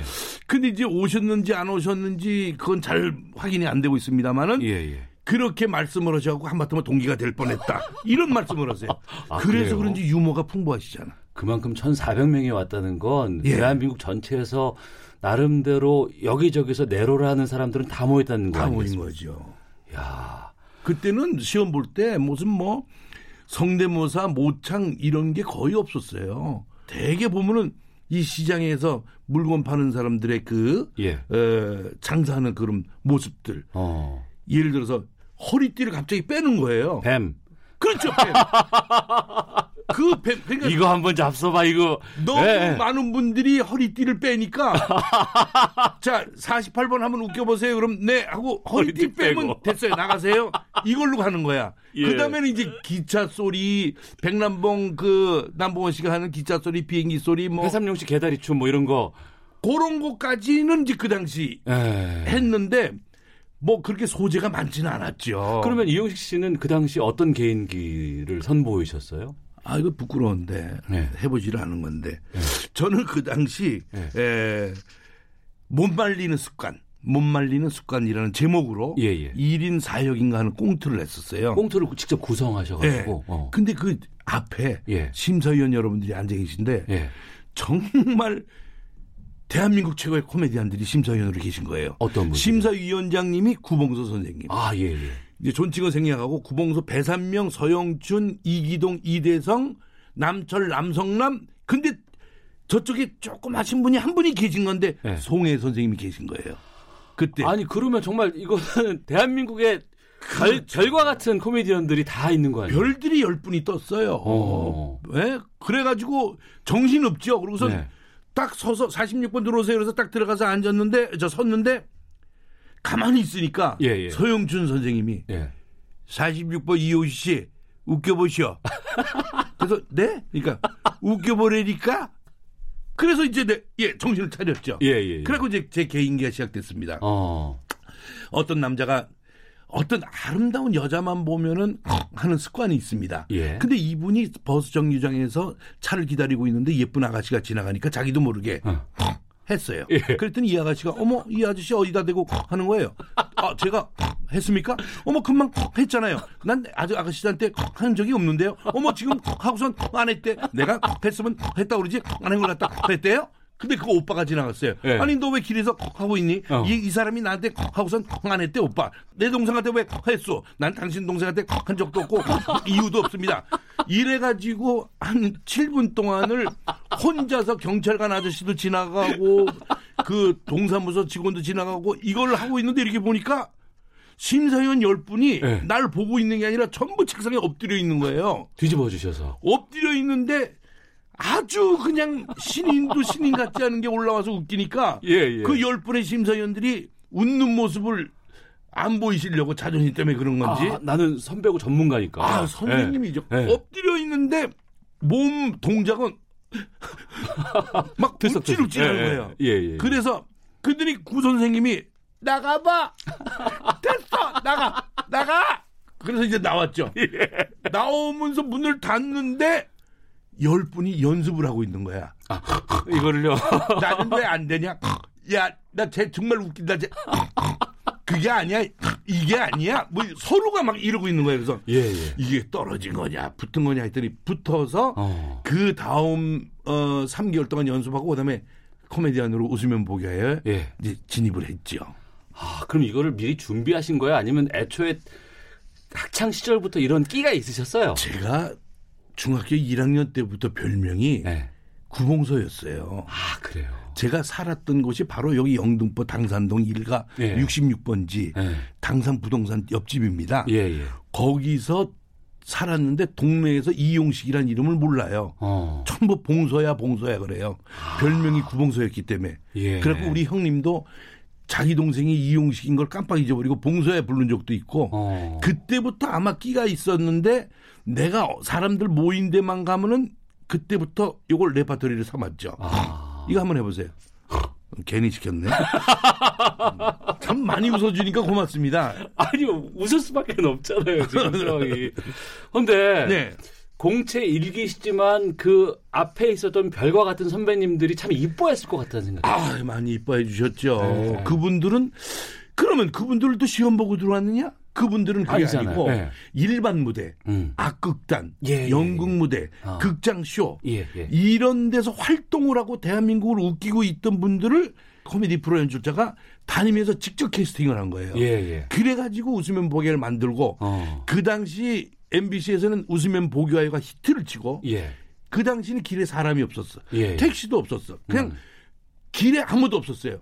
그냥 텔레비전 앞에 덤 모이는 거예요 동네 사람들이 네네. 흑백 텔레비전. 예. 하여튼 그렇게 코미디가 시작됐지요. 음. 아마 이 코미디 프로 없는 나라는 없을 거예요. 그럼요. 그리고 네. 정말 이 KBS만큼은 고마운 게 개그 콘서트. 예, 예. 네, 정말 이거 하나 정말 후배들을 위해서 붙들어 주셔서 정말 정말 감사합니다. 네. 그 부분 연기에서 대해서 바로 좀 질문 드리겠습니다. 네.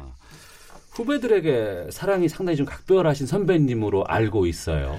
제가 말이죠. 예. 요거 말씀 꼭 드리는데 아니 선후배들 코미디언들은 왜 위기 질서가 뭐 군인들처럼 아주 그렇게 뭐 어? 네. 그러냐 그러는데 가수들은 노래 배우는 학원이 있어요. 예, 예. 이 악단 악기 배워주는 학원이 악, 있어요. 그렇죠. 예, 예. 연기 배워주는 탤런트들 연기자들 연기 학원이 있어요. 예, 예. 코미디언 학원이 없어요. 아... 교과서도 없어요. 예, 예. 그러니까 전부 어깨너머로 선배님들의 어깨너머로 배운 것이 이때까지 내려오는 코미디란 말이에요. 코미디의 특성상 도제식으로. 그렇죠. 그렇죠. 예, 예. 자기의 끼가 30%고 그다음에 70%는 그냥 선배님들한테 이어받은 거야. 음. DNA를 그대로 이어받은 거예요. 네. 그러니까 선배님들이 하늘이라고 생각하는 그 의미가 바로 그거에 나를 만들어 주신 분이 선배님이다. 음. 그러니까 뭐 선배님들 깍듯하게 하는 거죠. 네. 그리고 후배들한테도 내가 이해하는 걸 다 받아주고 그대로 이어받았으니까 사랑을 안 나눠줄 수가 없죠. 음. 난말 많은 거 아닙니까? 오늘? 아니 아니요. 충분히 지금 좋은 얘기들 해주고 계시고요. 네, 표정 보니까 그런 것 같아요. 어, 그럼요. 예. 예, 예. 저희가 그 부분을 말씀드리고 싶은 거예요. 어떤 네. 거냐면 최근에 와서 음. 개그맨들의 무대 예. 설 자리가 많이 줄고 있다고 합니다. 줄었죠.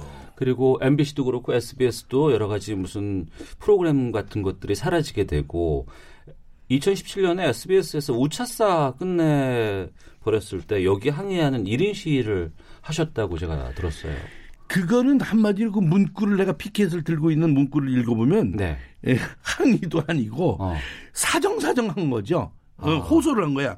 그때 썼던 게 지금 어렴풋이 기억나는데 웃기던 개그맨들이 울고 있네요. 예. 한 번 더 기회를 점점점 이렇게 썼거든요. 기회를 그렇죠. 아. 왜 수백 명이 엊그저께까지 한 프로 하루를 위해서 단 50분 그거 시간을 위해서 일주일을 밤새면서 모여서 의논하고 정말 뜬 눈으로 밤새고 이런 작업을 해왔었는데 네. 하루아침에 코미디 프로가 없으니까 어. 이 친구들이 갈 데가 어디 있어요. 예, 예. 뽑아주기는 방송국에서 뽑았는데 어. 그래서 나름대로 입장을 바꿔놓고 생각하니까 내가 만약에 그랬다.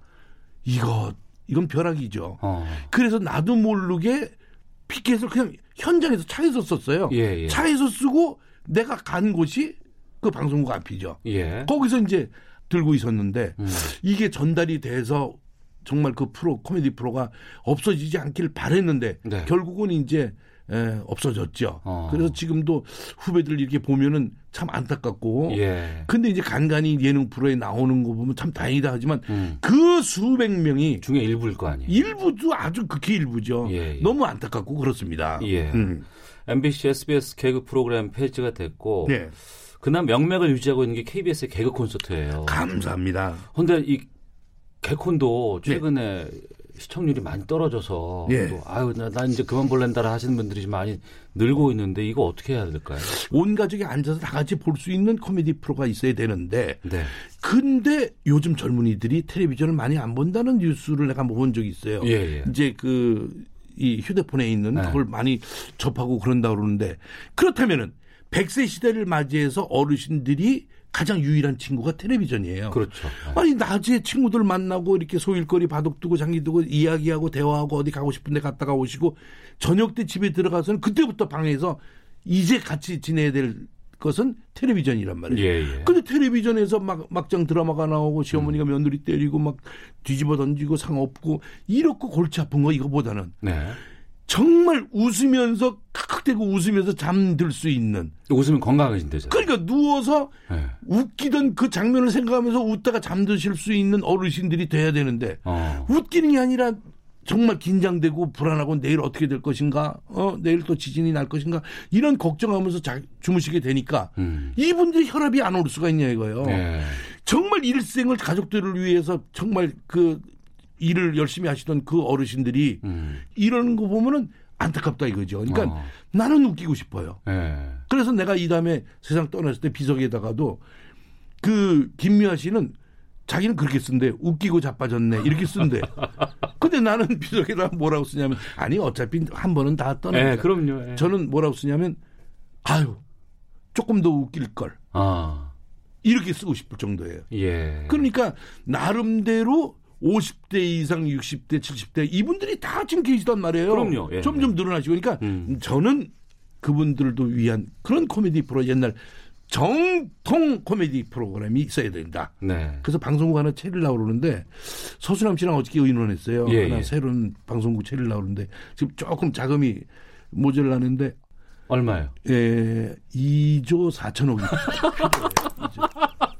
지금 조금 모자라, 모자라시네요. 네, 네. 지금 준비한 게 이제 그 형님하고 저하고 모으는 게 지금 840만 원 모아갖고 2조 4. 내가 얼마를 했지? 필요한 2조 4천이요? 오 기억력 좋으시네. 난 한 번 얘기해서 기억이 안 나거든요. 누구 2억 4천 좀 후원해 줬습니다. 시사본부 초대서 코미디언 모시기 이용식 선생님과 함께하고 있습니다. 아, 죄송합니다. 아니, 난 이렇게 많이 웃어주시는 보면, 보면 내 정말 고맙고 밥 사고 싶어요, 내가. 자, 아, 이 부분 좀 질문 드릴게요. 네네. 대한민국 코미디언의 특징 중에서 계보가 있어요. 음, 음. 이기동 선생님. 그렇죠. 네, 그리고 이용식 선생님. 네네. 그리고 이제 최근에 또 보면은 그 복이 많아 보이는 이런 풍채를 가진 개그맨들, 코미디언들 꽤 있습니다. 아, 있죠. 제2의 이용식으로 꼽는 후배는 누구를 말씀하실까요? 뭐 제2의 이용식이라고 그러는 게 아니라 이제 이렇게 이렇게 눈여겨서 보면 네. 아, 저 친구 어디 갖다 끼워놔도 음. 소화를 시킬 수 있다. 네.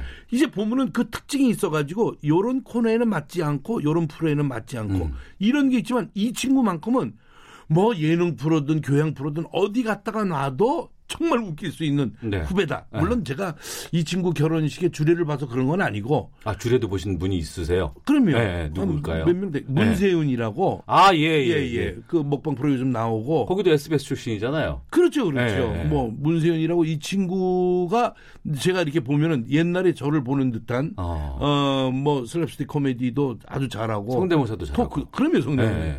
그래가지고 이 친구 유일하게 이 친구 뭐 모든 후배들은 다 추천하고 싶지만 예. 유일하게 한 사람을 이제 저기 해라 그러면은 나는 문세윤이가 음. 가끔 안보 전화도 오고. 네. 근데 1년에 한 번 오는 게 문제죠. 정초에. 아, 지금 한 3년 됐네. 예, 예, 예.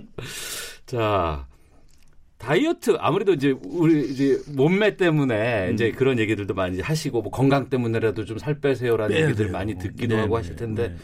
TV에서도 다이어트 프로그램에도 몇 번 나오신 거 제가 봤어요. 아홉 번 다이어트 시작을 했었죠. 아, 그래요? 시도를 예, 예. 어, 아홉 번 실패했죠. 아, 어, 한때는 그, 성공하신 것 좀 슬림해지셨다가 다시 또 얼마 지나고 나면 그 슬림한 걸 텔레비전에서 보셨죠? 네. 네 힘주고 있었어요.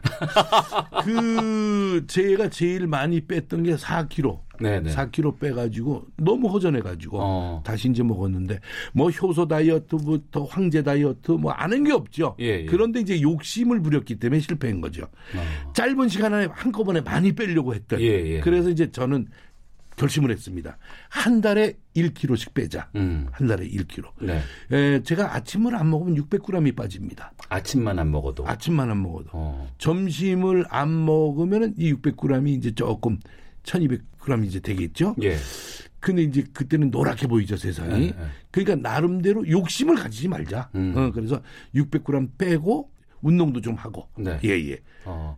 건강은 어떠세요? 어, 지금 아주 베스트예요. 예. 베스트인데 이제 아까 그 연출하시는 분이 질문하 이제 하시더라고. 눈 예. 괜찮냐고. 네. 근데 나름대로 이거는 아 맞다. 눈이 안 좋으시다는 얘기 그 들었어요. 저의 아픈 거를 이제 말씀드리고 싶어서 드리는 게 아니라 예. 저같이 되지 않기 위한 것 때문에 요 말씀을 이제 신앙 고백을 하게 되면은 예. 결국은 제가 과로를 하고 어. 일을 한꺼번에 이제 몰아서 하고 또 무슨 일을 잘 안 되면 막 소심증이 있어가지고 예. 안절부절합니다.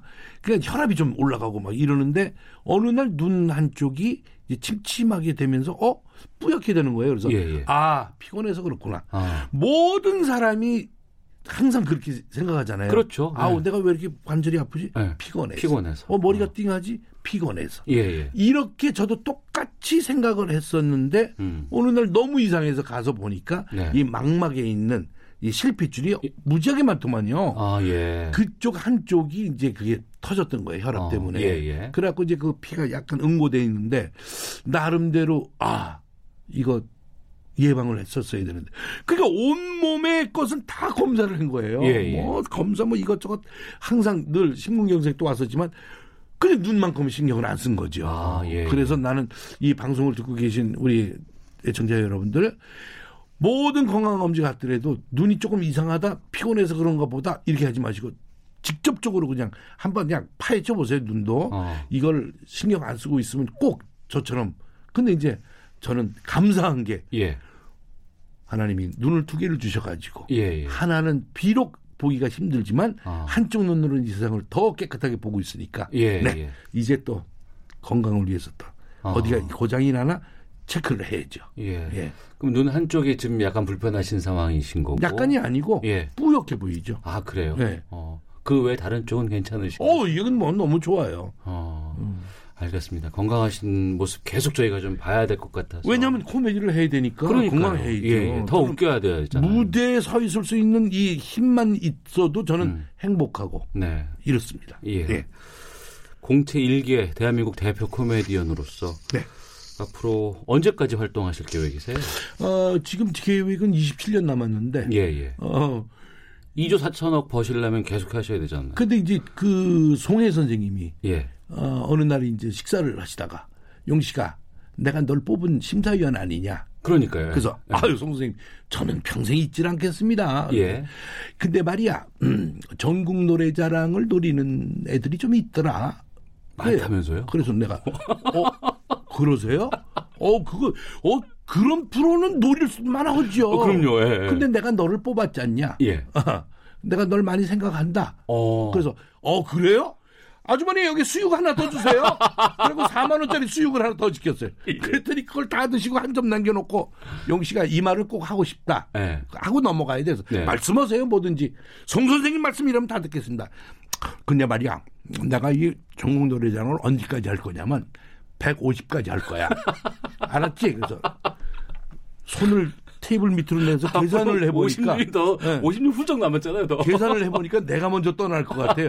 송 선생님 저 먼저 갈 것 같은데요. 그러니까 어, 갈 때 되면 가. 내가 뒤따라갈게.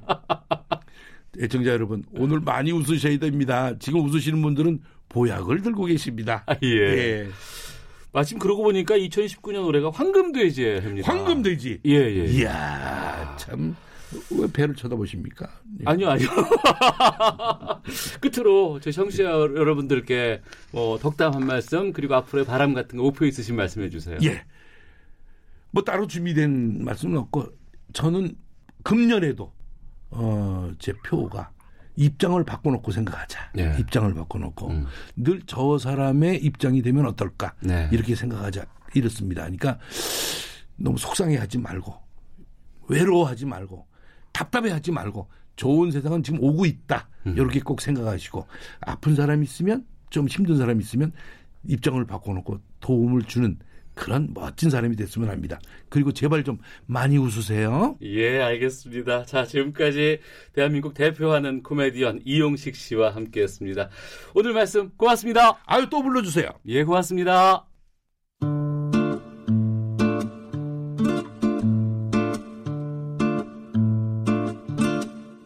오태훈의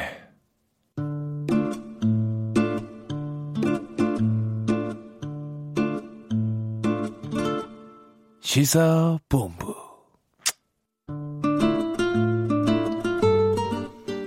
방송 중에 제가 좀 너무 많이 웃은 것 같습니다. 좀 과하게 웃지 않나 싶기도 했는데 그만큼 너무나 재밌는 분이어가지고요. 1350님 정글 같은 연예계 45년 동안 아무런 스캔들 없이 살아온 코미디언 이용식님 존경합니다. 2450님, 뽀시기 아저씨 반가워요. 저도 60대 워킹맘인데 남편과 100세까지 일하려 합니다. 오래오래 하세요. 3533님, 이용식 씨 볼수록 복이 들어오는 인상입니다. 앞으로 송혜 선생님 있는 전국 노래자랑 후계자 1순입니다. 라는 의견도 주셨습니다.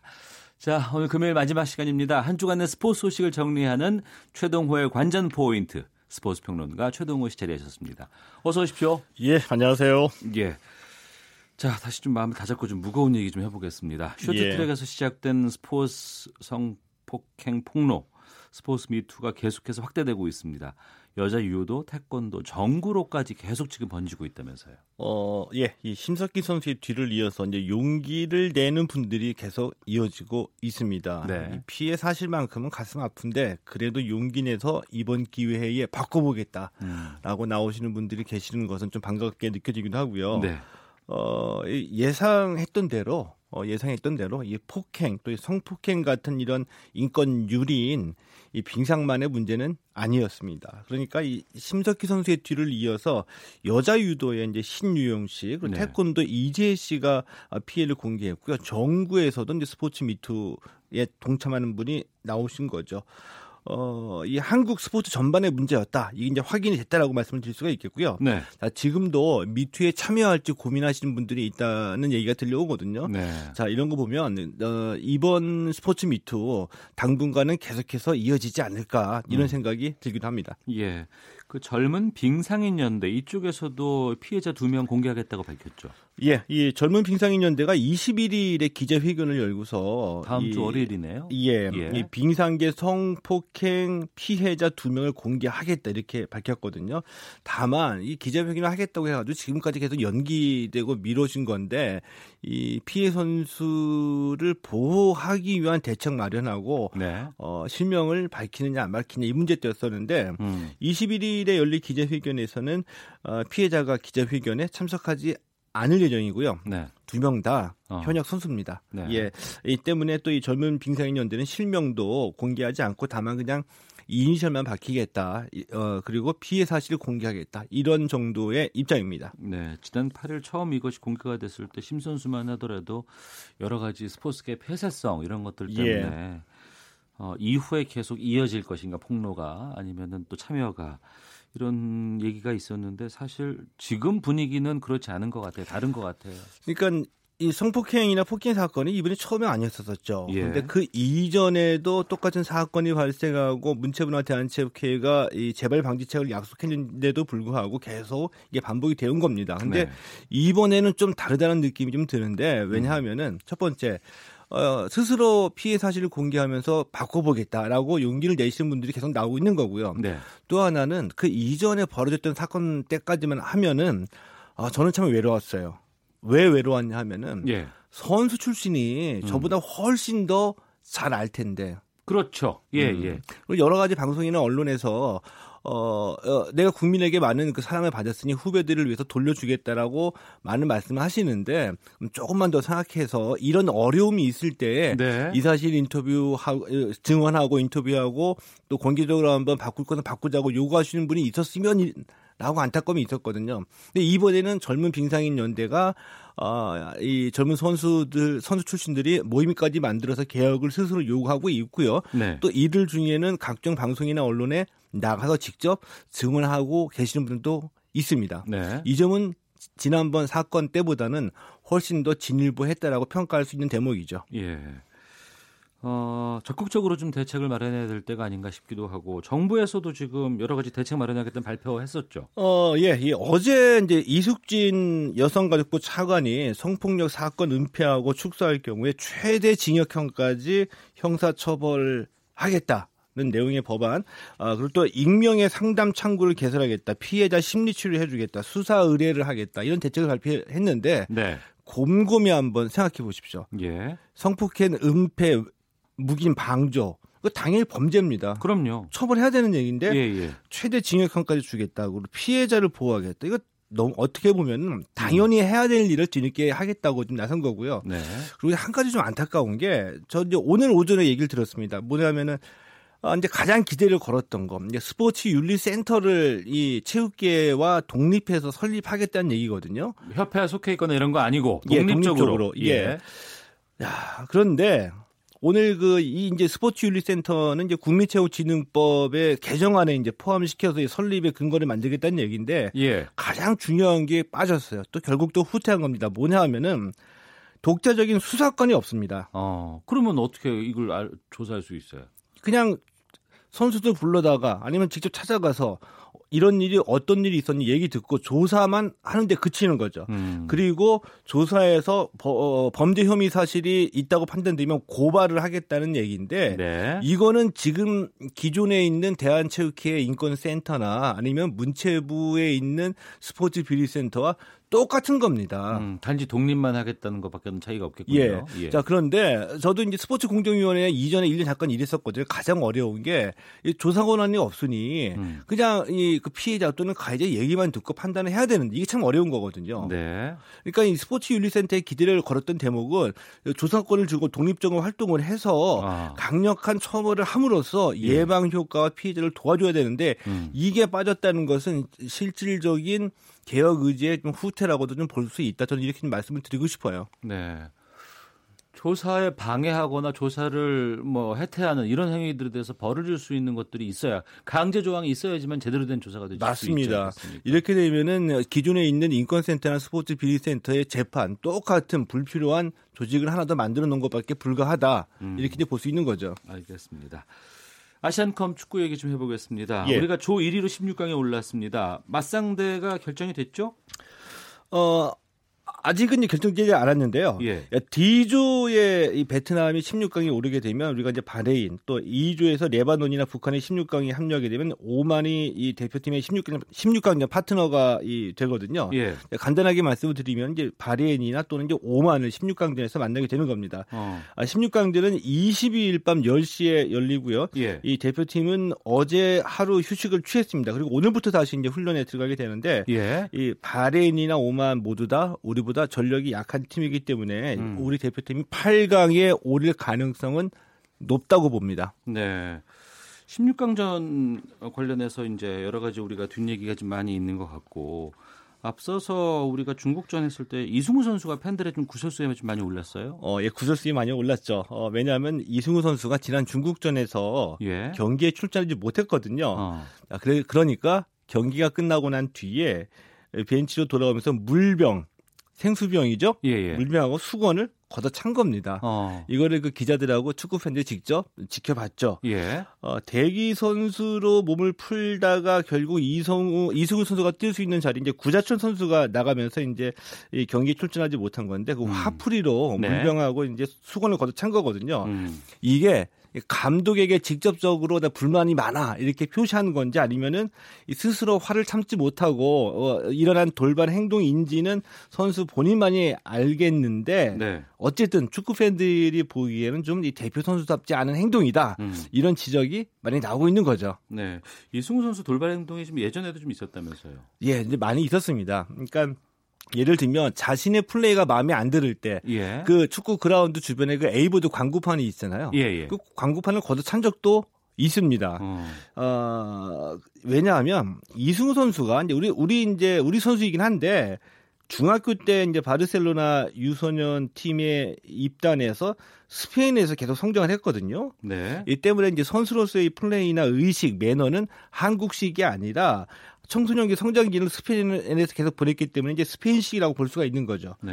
어, 그래서 때문에 이제 이승우 선수 경기 도중에 화려한 제스처가 굉장히 많아요. 유심히 보면은 유럽 선수 유럽 선수 스타일이라고도 볼 수가 있거든요. 음. 어, 스페인에서 성장했기 때문에 사실 이 매너 이런 것들은 이제 스페인식이라고 볼 수도 있는데 네. 예, 한국 대표팀에서 뛸 때는 지켜보는 분 많은 분들이 이제 한국 팬들이니까 음. 우리 팬들의 정서도 조금 고려할 필요는 있다라고 보는데 네. 그런데 저는 이런 거에 좀 위축되지 말고 곰곰이 한번 되돌아보면 어떻게 해야 되는지 본인이 알 거라고 보는데 이승우 선수 계속해서 개성 있는 선수로 성장해 나가기를 바랍니다. 네. 그리고 최강희 감독이 구단으로부터 해고 통보를 받았다는 소식이 있습니다. 이거 어떻게 된 일입니까? 이 최강희 감독이 지난해 말 중국 텐진 테나이 감독으로 취임했거든요. 네. 아직 대위전도 치르지 못했습니다. 지금 전지 훈련 중인데 그런데 이제 중국 언론 보도에 의하면은 텐진 구단이 최강희 감독에게 계약 해지를 요구한 겁니다. 어. 어, 왜냐하면 네. 이 구단의 모기업이 최한진 그룹인데 이 최한진 그룹이 이 그 파산 위기에 몰리면서 구단 운영에서 손을 뗀 거죠. 네. 그래서 이제 구단이 기업 구단에서 시민 구단으로 바뀌게 되면서 예산이 많이 줄었기 때문에 최강희 감독의 연봉이 800만 달러, 우리 돈으로 90억 원 정도이거든요. 어. 이거 너무 이제 고액 연봉이니까 나가달라라고 요구를 한 건데 현재 최강희 감독 구단하고 이제 협상을 할 생각이라고 어, 전해지고 있고요. 예. 어, 이제 회사 옮길 때 우리가 보통 뭐 연봉의 몇 배를 더 받고 가려는 이런 얘기 많이 하잖아요. 음. 불운하게도 회사 옮겼는데 그 회사가 망한 거죠. 아. 그런 격입니다. 알겠습니다. 그 테니스의 정현 선수는 호주 오픈 2회전에서 탈락했어요? 예, 아, 지난해 호주 오픈 4강까지 올라갔는데 음. 자, 올해는 2회전에서 탈락했습니다.